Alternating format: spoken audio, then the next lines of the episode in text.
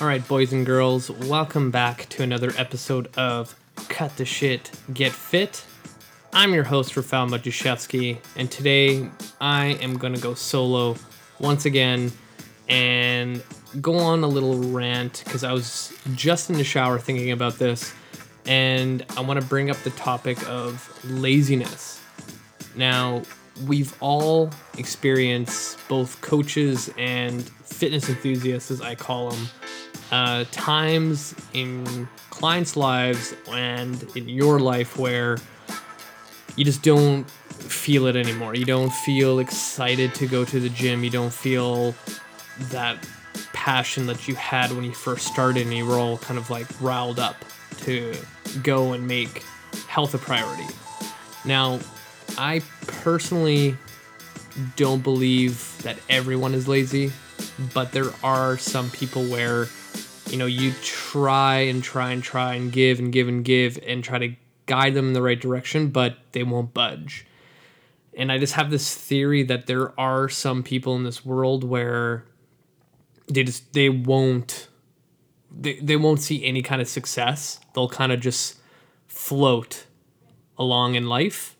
And this doesn't mean just in health, but every other aspect in life, in relationships, in their career, and anything where, you know, another person would pick something up and excel at it. So when it comes to clients being lazy, I don't really like using that word. I just think they're, you know, uninspired or they just have so much going on that they just can't do it. Now, one example I'm thinking of is I have a client that's been kind of off and on for the last probably three or four years. And luckily, I've had the insight of the rest of his family that I train um, that's giving me all the kind of the puzzle pieces in the background. And he's going through a lot. And I think as coaches, we tend to forget that we love training. Like, we will wake up in the morning, and the first thing in our mind that comes through, other than getting coffee, is I can't wait to load up the bar to deadlift, something along those lines. Whereas a regular person, they have like 30 different things going on in their head, what the day, you know, will come and what the day will bring, and they're just not thinking about exercise. So for us coaches, when you know a client texts us or emails us saying, "Hey, I'm not going to make it because X, Y, and Z," I think a lot is I think for a lot of coaches, their first initial reaction is like, oh, fuck, that person's so lazy. They always do this, which is fine. Like, we're all human beings. Things like this will happen, but we need to meet clients halfway. And I think I've said this at, least 10 times on the show where, again, trainers are a different breed of individuals compared to a regular person trying to exercise. So our initial thoughts are this person's lazy and not even taking the time to kind of investigate and ask the right questions. You know, I've had clients where here's actually another example. I had a client for 4 years, maybe even 5 where you know, he would show up one month, the next month he was gone. He would show up the next two months and then he would be gone for three months. Like this vicious cycle of off and on off and on off and on off and on. And you know he'll see a lot of results and then they kind of wither away and he's like oh my god i can't believe i let this happen to me. And then he gets consistent and then drops off and you know we're back to square one. And then out of nowhere he was really really consistent for a year and shown some great results and he was really happy and he was like oh this is just going to get better from here and after a full year, you know, the summer came around and he had to sell his house and move into a new one that they were building from scratch. And at the same time, I think someone was fired from his work. And to get some background, he owns this company, so he had to fire this person. And he actually had to take over this person's responsibilities. So then now work got into the way, and he was you know, ending his day at eight, p.m., starting from 6 a.m., or even ending at 10 p.m., not seeing his kids. And then when he had time to show up to the gym, he would text me like, hey, I was on my way, but both of my kids want to see me and I can't say no. And I totally get that. Like, it's really tough that, you know, you get time finally and your family knows it and they haven't seen you forever and you're trying to make the effort to exercise but what are you going to choose you're going to choose your family and your kids obviously so i think as coaches and just people in general that are trying to you know get out of a rut or get out of that vicious cycle of being consistent and non-consistent you got to be a little little less hard on yourself like just own up to it. Like yeah i haven't been to the gym in a month. Whatever fuck it. Like at least you know that and not hiding behind other excuses because that's another key element to this whole like rant is you know legitimately you have say use my example of my client you've you own your own business. You had to fire somebody. Now you have to take over their responsibilities. And that's the key reason why you can't make time for the gym and you don't even have time for yourself and you don't even have time for your children. A month goes by you hire somebody else. All those responsibilities you used to have are, ga- are gone now. So you should be able to go back to the gym and be regular again.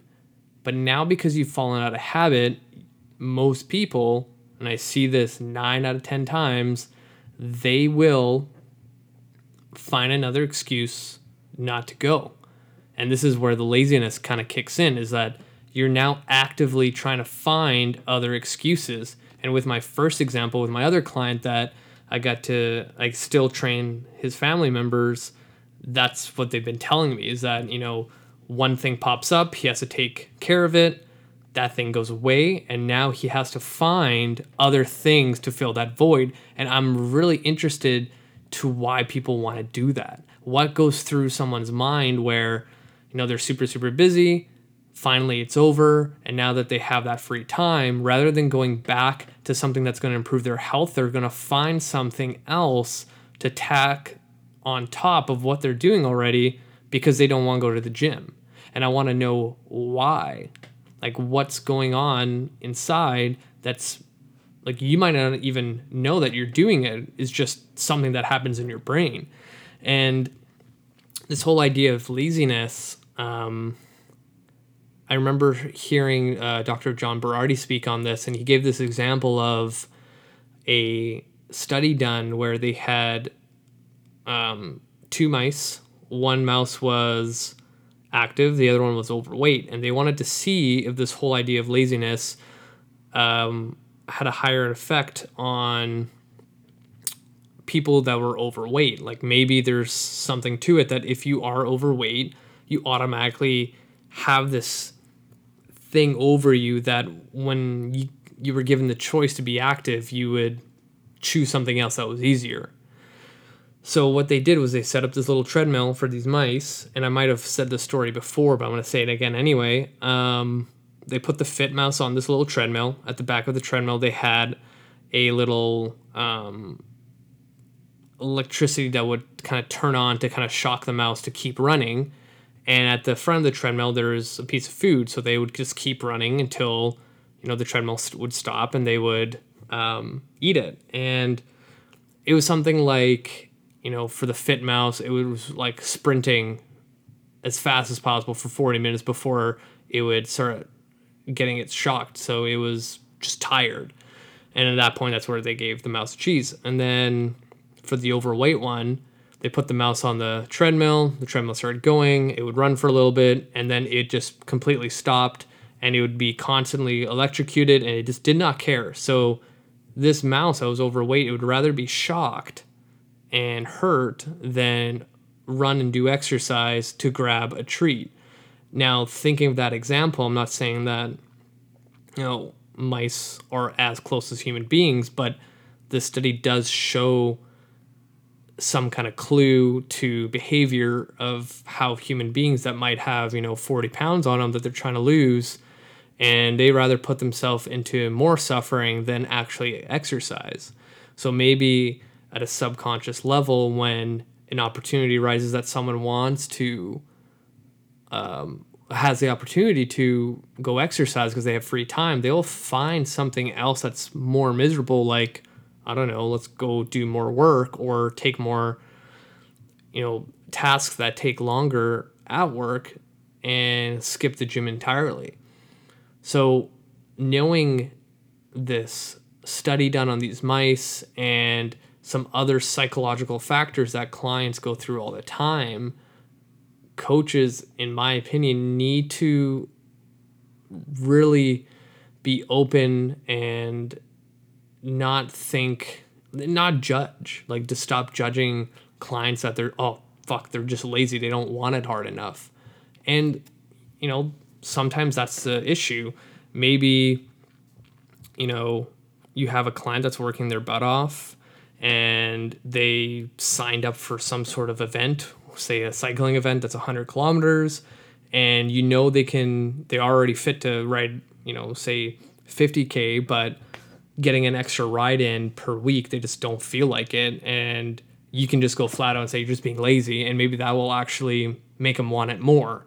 But for the most part clients and people just trying to make health a priority they have everything against them you know they they're just not set up for success. And us coaches falling into the idea of that this person's just lazy and now you're unmotivated to help them, what kind of success are gonna are they gonna have?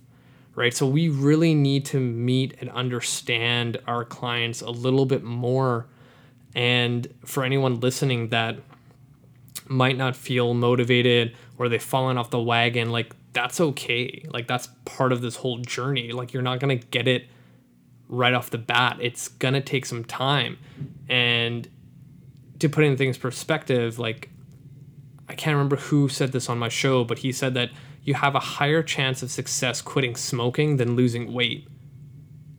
Just just think about that for a second. Like imagine if you were smoking for like 20 years straight and then you finally said, "Hey, I got to stop this."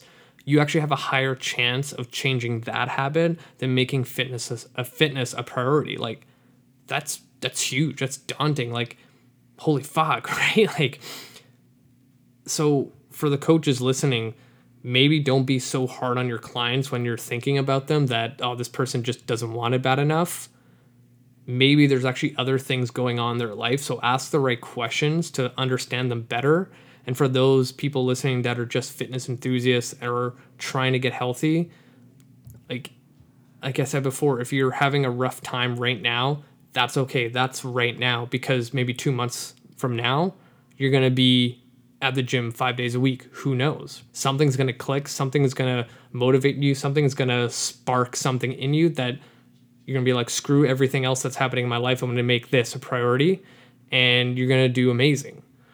So hopefully this little rant and chat we just had kind of opened some eyes and ears and hopefully maybe someone can even message me or email me what their opinion is about this whole topic of laziness if it exists or not.